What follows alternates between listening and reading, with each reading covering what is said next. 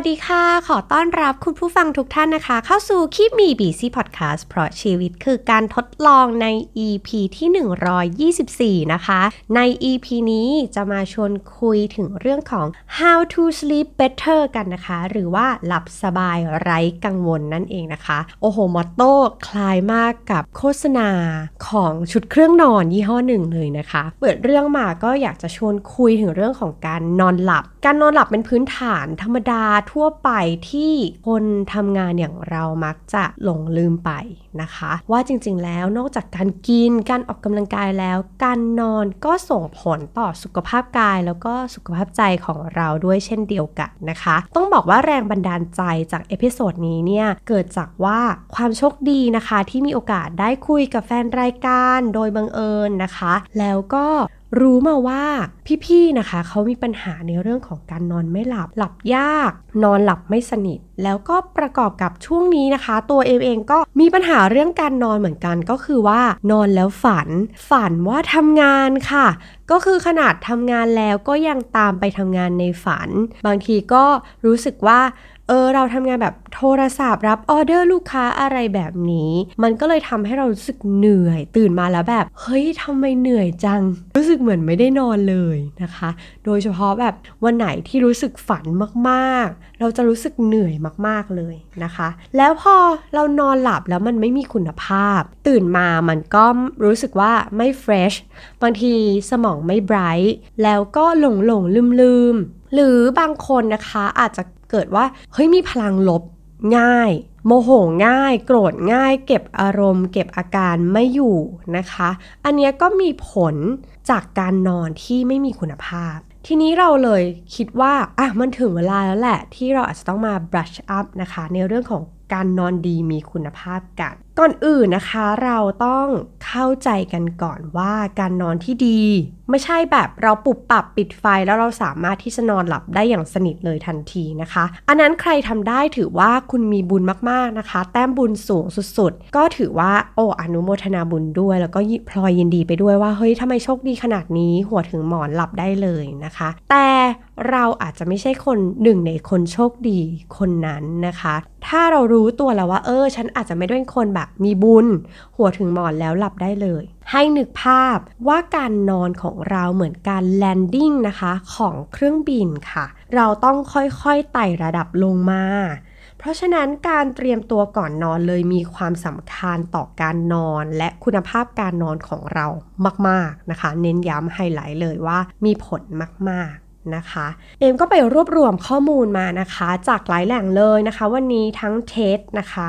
ในส่วนของที่ชื่อว่า Sleep with Science นะคะ หรือว่า heyspace.com แล้วก็มี Harvard ที่เป็นส่วนของสุขภาพนะคะ ซึ่งเกือบจะทุกๆแหล่งข้อมูลเนี่ยเขาก็ให้ข้อมูลในแนวทางเดียวกันนะคะ วิธีการก็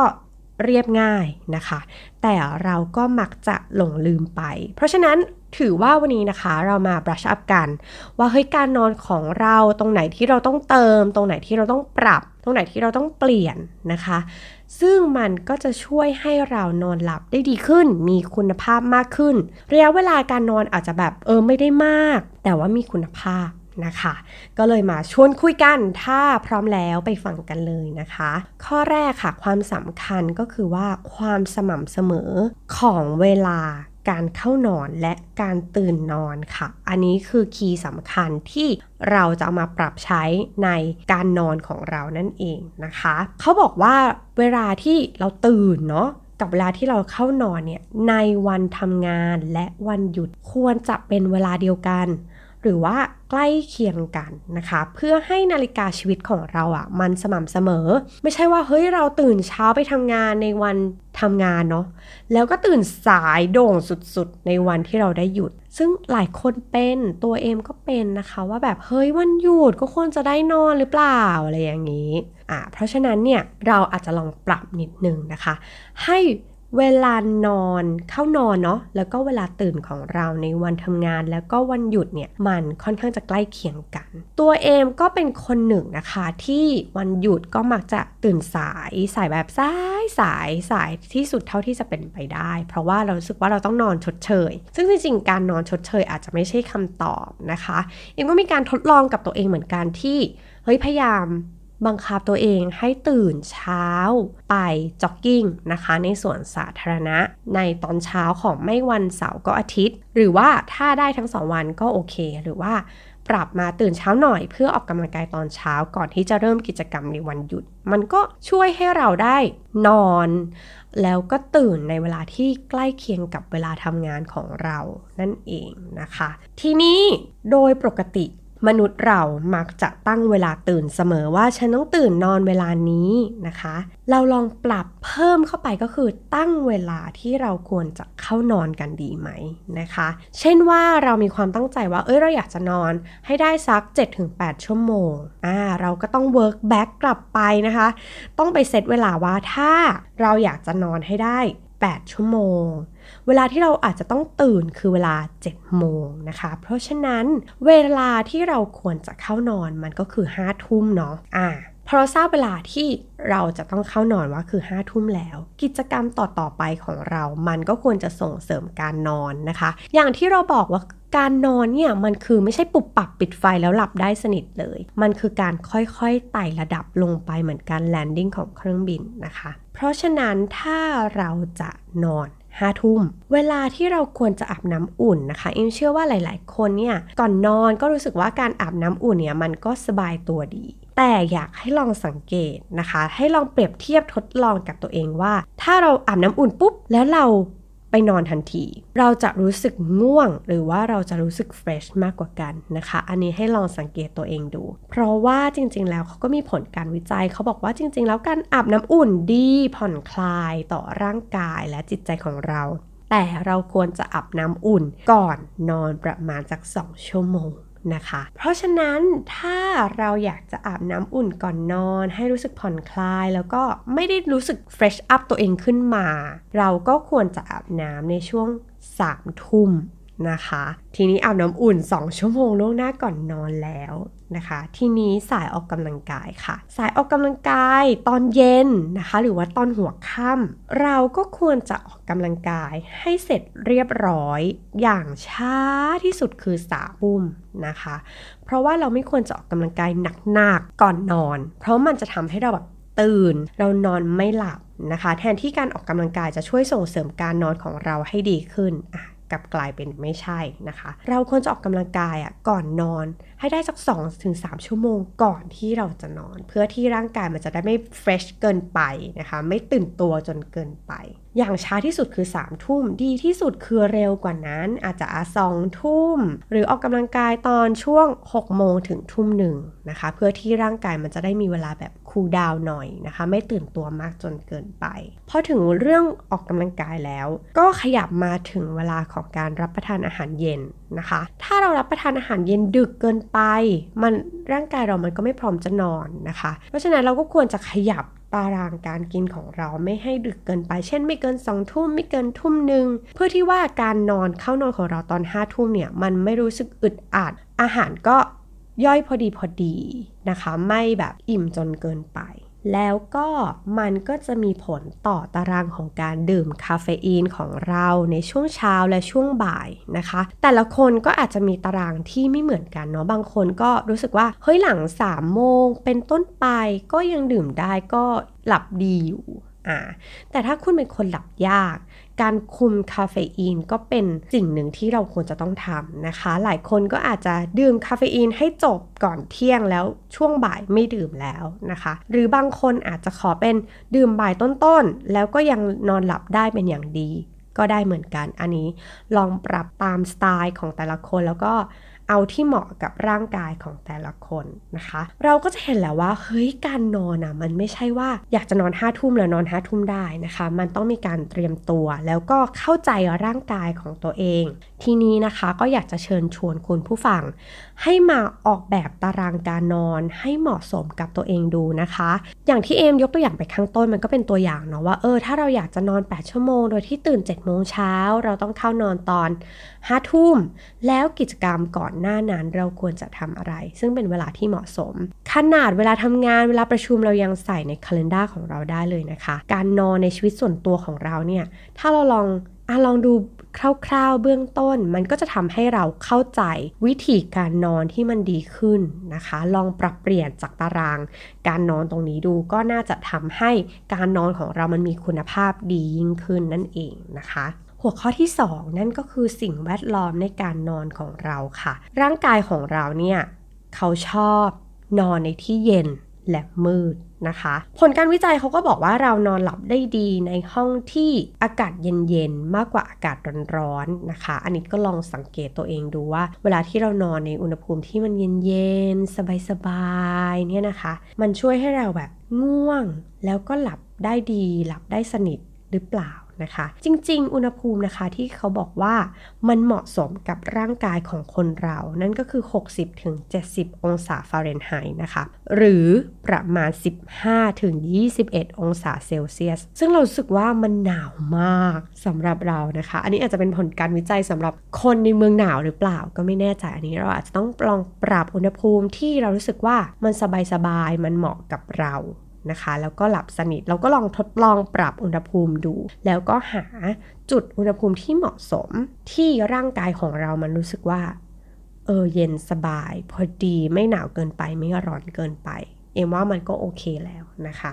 ทีนี้เมื่อกี้เรื่องเย็นไปแล้วนะคะ ร่างกายของเราเขาก็ชอบห้องที่มืดนะคะ ความมืดเนี่ยมันบอกว่ามันถึงเวลาแล้วละ่ะมันแบ่งกลางวันและกลางคืนของเราให้ชัดเจนแล้วก็บอกสมองว่ามืดแล้วนอนได้แล้วนะคะ ก็เหมือนบอกสมองตัวเอง เพราะฉะนั้นการมีม่าน การมีมูลี่การมีม่านบังแสงอะไรต่างๆ เนี่ยก็ช่วยให้ห้องเราอะมันมืดสนิท แล้วก็พอมืดสนิทเราก็จะนอนหลับได้อย่างดี แล้วก็มีคุณภาพมากขึ้นนะคะ หรือว่ามีอีกวิธีหนึ่งที่น่าสนใจเหมือนกัน นั่นก็คือว่าพอหัวค่ำแล้วเนี่ยลองปรับนะคะความสว่างของแสงสว่างในบ้าน ให้มันสลัว